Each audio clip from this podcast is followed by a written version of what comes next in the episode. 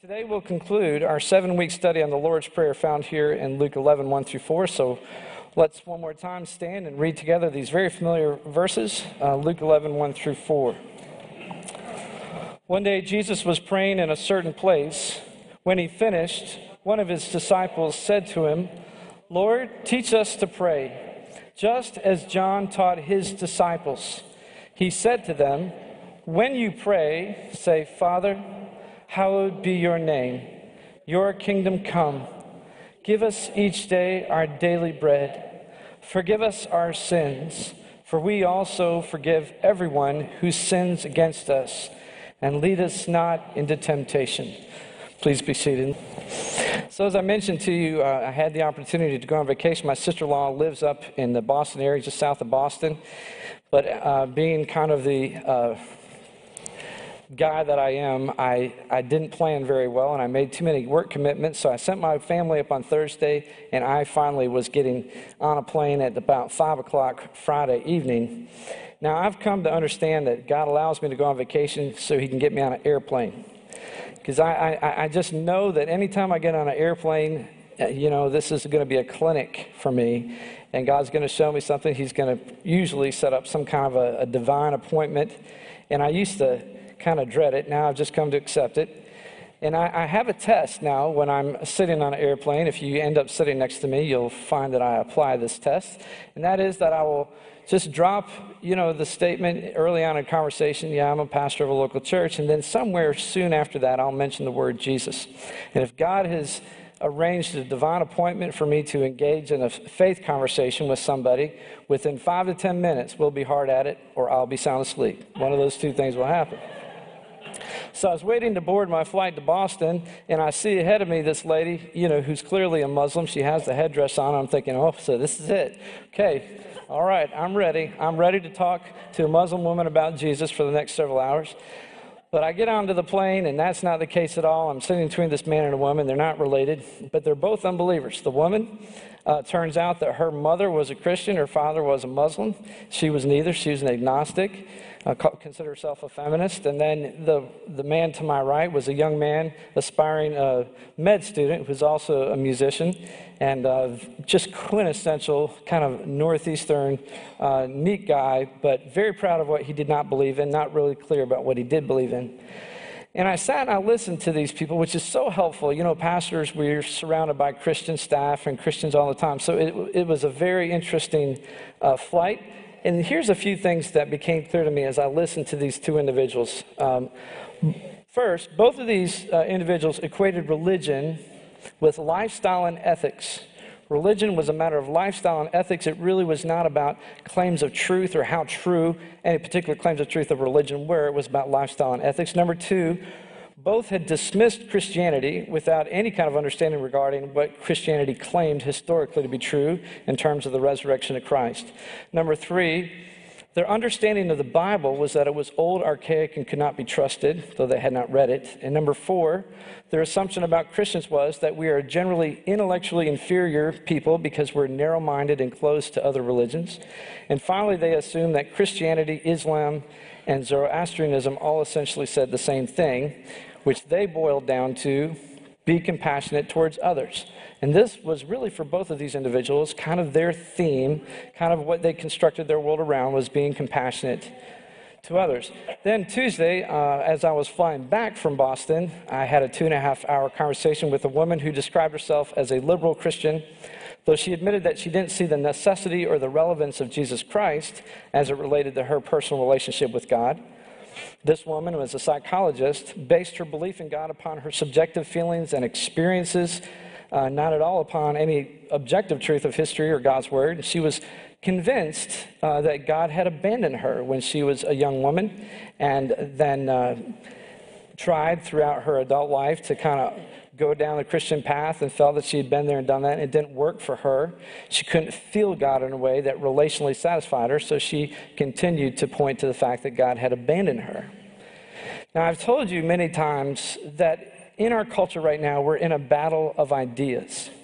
But what I want you to see is that we're not really in a battle over truth. We, it used to be truth, now it's ideas. What's the difference? Well, truth, for the most part, is presumed to be unknowable within the postmodern mindset. People are filled, though, with ideas.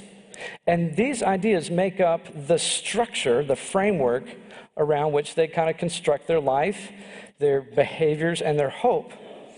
And it was very interesting to me that as I kind of challenged some of these ideas of the people that I was, you know, inflicting with my presence, uh, they, they didn't really care whether the ideas were true. It was more, are they functional? Are my ideas functional? Do they get me through the day? Do they help me be a good person who's generally compassionate towards others? If so, then my ideas are justified regardless of how true they are. So, truth in the postmodern world, at least as I'm, as I'm understanding it in these plane conversations that I love to have, truth in the postmodern world is determined by subjective outcomes, not historical facts or, in my opinion, even logic once in a while. So I think God used me to raise some very important questions and kind of advance the, the ball down the field with all three of these individuals. But clearly, this was the first time for all three of them that a Christian had engaged them in a way that they felt was intellectually responsible and reasonable.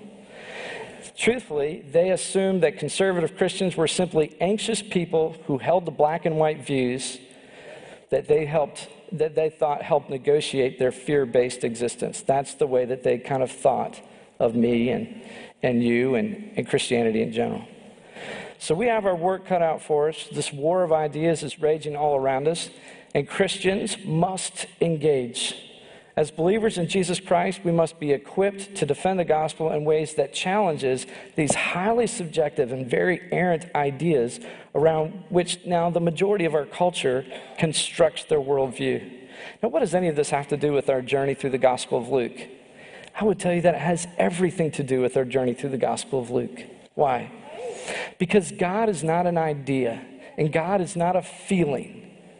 God is God. He is the author of this life. We are characters in His book, we are stewards in His universe. What is or is not cannot possibly emanate from our intellect or our intuition or a gut feeling. I mean, how things actually are, what will be on the other side of this life, is completely dependent upon the one who is responsible for our existence and who created, you know, the number of our days. And this God who is responsible for our existence is not silent. God has spoken through his word, and the word is not limited to a book or a number of books. The word became flesh and dwelt among us. His name is Jesus. And Jesus shows us what God looks like, and he tells us clearly what God says. How do we know that Jesus is the Son of God? Because he rose again on the third day. That historical claim of the empty tomb is at the very heart of what it means to be a Christian. And that historical evidence was provided by multiple witnesses who were willing to die simply to say, We saw him with our eyes, we touched him with our hands, he's not dead, he's alive. And because Jesus rose again, his words, have power and authority that is unparalleled in history. His words reveal what is and what is to come. His words define us, His words instruct us. We can't defend the gospel if we don't know what Jesus actually said. So we've been studying here at Colonial what Jesus did and what he said for, for clear, you know, close to two years as we slowly march through the Gospel of Luke. And if you've been on this journey, I hope that you were discovering new tools for engaging the culture in a reasonable and thoughtful conversation about truth, not ideas. Jesus said, I am the truth. If that's the case, people won't know the truth if they don't know Jesus and what he said. We must engage. Now, we've seen over the past several weeks, Jesus not only teaches us about who God is and how God is, but he also teaches us how to talk to God how to pray. And here's what Jesus said about talking to God in Luke 11. He said, When you pray, say, Father, hallowed be your name, your kingdom come. Give us this day our daily bread. Forgive us our sins as we forgive those indebted to us. And lead us not into temptation. And that last phrase is where we find ourselves as we wrap up our, our focused uh, study on, on this prayer. First, look closely at the words of this phrase. Jesus teaches us to pray what, what's called a negative imperative, which in the English language sounds like don't. Don't do this. We use the negative imperative all the time in my house. Don't do that, right? And, and it's, it's awkward, isn't it, when we pray to God, lead us not into temptation. Don't lead us into temptation.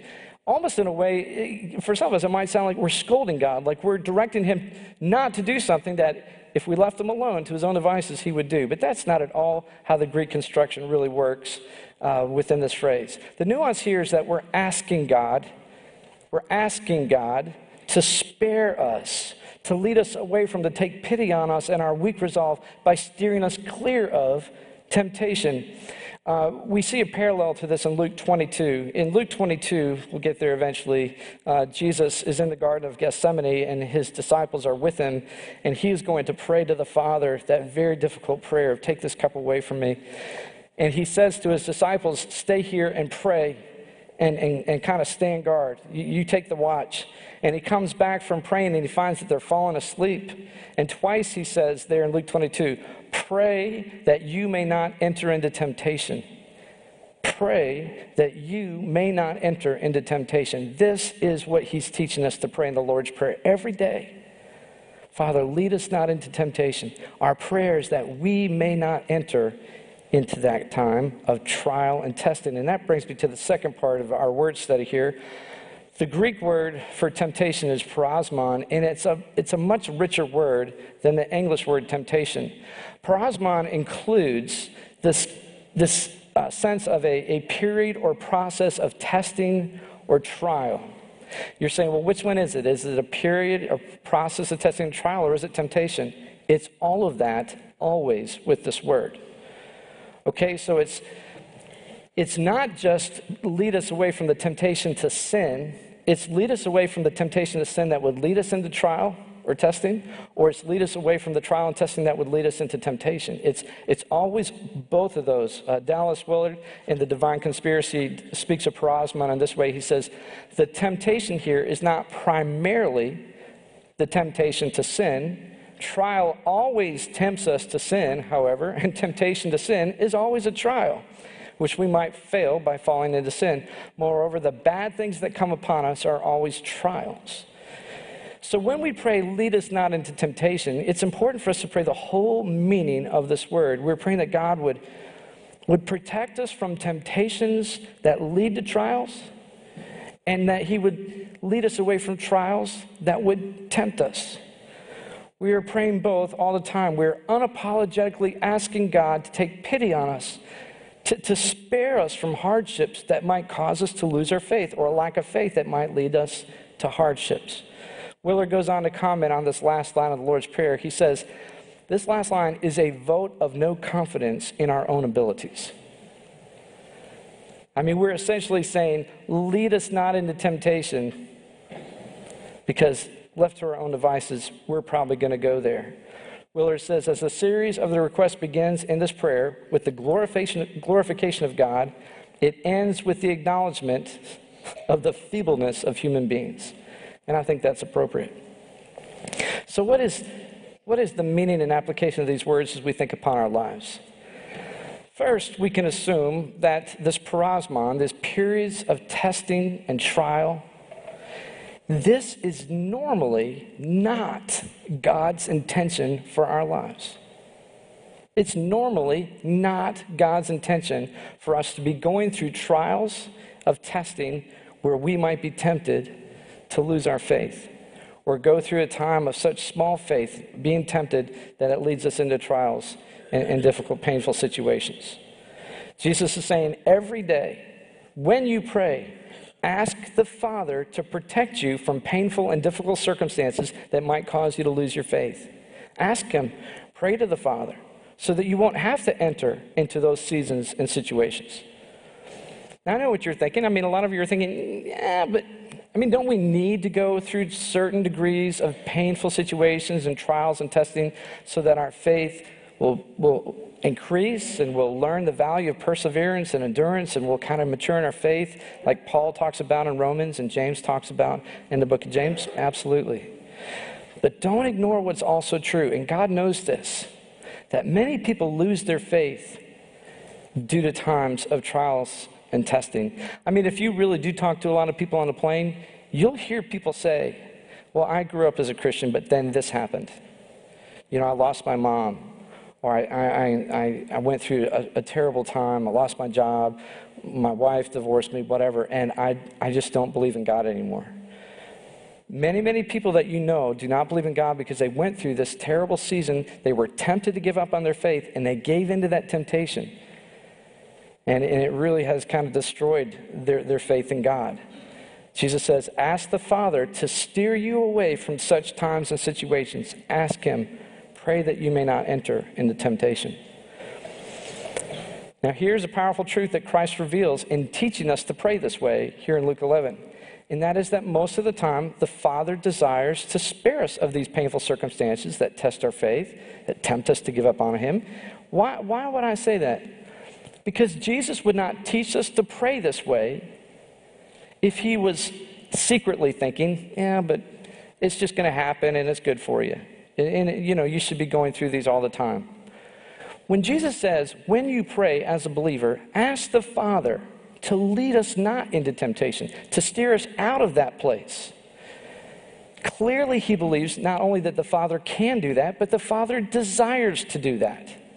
On most occasions, on your normal day as a believer, it is not God's will for you to be in these trials and testing and these situations of temptation. He is more than happy, more than willing, and eager to lead you out of them. Now, there are exceptions. We'll talk about that in a minute. I mean, clearly, there are times when God chooses to allow us to go uh, through those times. We'll talk about that in a minute. But I'm just going to ask you to think about your life. Think about the way that you view the world every day, the way that you view the circumstances that you're in right now. How would that change if every day you began your day by praying, and Father, lead us not into temptation. I'll tell you one way your life would change. First, because you prayed it, you would begin to see. Your eyes would be open, and you'd begin to see that the Lord has moved regularly to spare you difficult times and, and of testing and trials. And, and, that would lead to you possibly being tempted to lose your faith. You, you would have the eyes to begin to see it. Let me give you an example. Let's say you go into work on Monday and you have a boss, you know, who's a pretty intense character, and you had to make a tough decision uh, in your workplace. It, it was a tough decision. You probably made the right decision, but your boss misinterprets it completely. He comes storming into your office and he's just yelling at you, accusing you of being a fool, making a terrible decision, and he threatens to fire you, and then he walks out and slams the door. Now, at that moment, you're thinking, you know, I, I, have prayed, I'm praying right now, Lord, lead me not into temptation. And you sense the Holy Spirit whispering into you, be merciful, forgive him, be patient, don't strike back, I am with you. So you take your boss's shouting and accusations in stride. You know that in time he will see that your decision was not as crazy as he thinks, and you don't speak poorly of him to your coworkers. I mean, you resist that. What happens? A week later, your boss comes into your office, sheepishly apologizes for yelling at you, offers to give you a promotion since you were loyal to do your job and you didn't talk trash about him, even after he wrongly accused you and yelled at you. Now, take the same scenario with an unbeliever or even with, you know, a churchgoer who doesn't pray the Father's, you know, prayer, doesn't, doesn't ask to be uh, delivered from temptation. You, why? Well, because you think of yourself as a smart, competent person and you feel quite capable of handling yourself and solving your own problems. I mean, prayer is all good for your private life, but business is business, and I'm a business person, right? So now your boss walks into your office, accuses you of being a fool for making the decision that you made, and what do you do? You jump right out of your desk and say, No, you're the fool. And you get into it with your boss. And now, because you're trying to justify yourself, you become indignant. He gets even more angry and he fires you right on the spot. Now you go home and you have to tell your wife why I lost my job. She says, Why'd you lose your job? You start going off about your crazy boss and how ridiculous he is and how wrong he is. And all she hears is, You yelled at your boss and he fired you. And now you're very frustrated because your, your, your boss has misunderstood you, your, your wife misunderstands you, and you just walk out of the house and you slam the door, but you didn't see your three year old coming from behind you with his arms outstretched to give you your welcome home hug, and you break his hand in the door. Now we have to go to the ER. And your wife is furious, and your child is screaming, and you have no insurance because you just lost your job. And you start crying out to God, saying, Why are you doing this to me? Where are you when I need you the most? And you're tempted to despair and shake your fist at God and possibly even lose your faith. Do you see where I'm going with this? Your Father in heaven normally desires to spare you the situations and circumstances that would lead you to despair and to lose your faith. Jesus says, Ask Him. And as we get further into the text, we're going to see the way that God responds to that prayer is to send you His Holy Spirit. And the Holy Spirit whispers exactly what you need at that moment to resist the temptation that will lead to the trial or to endure the trial that would lead to the temptation. But there is another reality that we will discover should we live into this prayer Jesus taught us, and that is that we still will face trials and testing, but when we do, we'll have an unshakable joy that just is absurd to the watching world. They, they will look at us and say, How can you still be smiling? How can you still get up in the morning? How can you still talk about God as though He loves you when you're going through this terrible time? And you will know because of the prayer that Jesus taught you to pray, because you've been praying, Father, lead us not into temptation, lead us out of the times of trial and testing, and you find yourself in that time of trial and testing, it's not because God wasn't listening. It wasn't because God doesn't love you. It's because God knows this particular trial, this particular season of testing is for my glory. And it's better than if I spared you this season. It's better. You see, if you're interpreting the world around you in this way, that God says it's actually this way, it is my normal operation to spare you of these times, but every once in a while I will let you go through them because it's better than if I spared you. Then you might actually be thankful for that assignment. You're thinking, well, that's just the craziest thing I ever heard. James says it this way James 1 Consider it pure joy Whenever you face trials of many kinds, because you know that the testing of your faith develops perseverance, perseverance must finish its work so that you may be mature and complete, not lacking anything. How in the world can we look upon the trials and testing in our lives as pure joy? Here's how pray every day that God would lead you out of those times so that when you are in those times, you will know God is answering your question, your prayer this way. Normally, I would spare you trials and temptations, but this particular set of circumstances is even better for you and for my glory. I am allowing you to enter into it so that I can deliver you out of it. I've told you this story, but in closing, I'll just use it again because it, it, it, it's relevant just my story. Okay, right? I grew up in a, a, Christian home in a small little farming community in central Wisconsin. Uh, my parents, being, you know, kind of the entrepreneurs they were, uh, created a real estate company back in the 70s, and they both worked it, they owned it. And then in the 80s, we, you know, early 80s, we had this massive recession, double digit interest rates. Bank comes along, takes the company, bank comes along, takes our home. We got a family of six with four teenagers. We sell everything we can, we load the rest in a truck, and we move south to Charlotte, North Carolina. This was a terrible season of trial and testing for our family. They continued to pray, they continued to be faithful. I continued to hear my parents say, God's got a plan.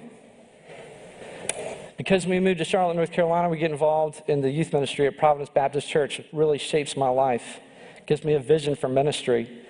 And because I know the senior pastor there, he encourages me to go to Wake Forest University. Because I go to Wake Forest University, I meet my wife, Christy. Because I marry Christy, I get an invitation from Paul Kale, who's a friend of her family's, to interview for a position at First Presbyterian Church Hilton Head. Because I serve as associate pastor at First Presbyterian Church Hilton Head, I'm invited to interview for the position at Colonial Presbyterian Church. Because I take the position at Colonial Presbyterian Church, I'm standing before you preaching this sermon. Because I'm preaching this sermon to you today, and it'll be recorded on our website, a group of believers of underground churches in Southeast Asia who use the message at Colonial every week as the edification and teaching for their ministry in Southeast Asia. There will be people that you will never meet in countries where it's illegal to be a Christian who are coming to the faith and being discipled. Do you see that God has a plan? Is it possible that God said, normally you know, Marie and Warren West, it is my desire and it is my mode of operation to protect you and to steer you away from times of trial and testing that might tempt you to despair and lose your faith. But this trial, these circumstances, are it's even better. Because I'm going to move you where you need to be in order for my big plan to work out that you can't see, but I can. Listen, the Father loves you, and He knows what He's doing. And most days, if you'll pray and you'll listen to His Holy Spirit, He'll steer you clear of those terrible times of trial and testing. Would you be tempted to despair? But every once in a while, because He loves you, because His plan is so much bigger and better, He'll allow you to walk through those times, but He never abandons you. He allows you to enter into it so He can deliver you out of it. Do you believe that? That's the word of the Lord. And it's not an idea. It's true. There's power in this prayer. Jesus taught us how to pray. He taught us how to pray in a way that pleases God.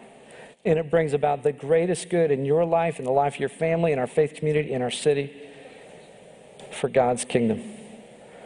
So we're going to close today. We're just going to pray this out loud. And we're going to continue to pray this every day as we go through our season of 24 7 prayer, as we go to that you know, that election booth on Tuesday. Pray the prayer he taught us. Let's pray together. Father, hallowed be your name. Your kingdom come. Give us this day our daily bread. Forgive us our sins, even as we forgive everyone who sins against us. Lead us not into temptation. Amen.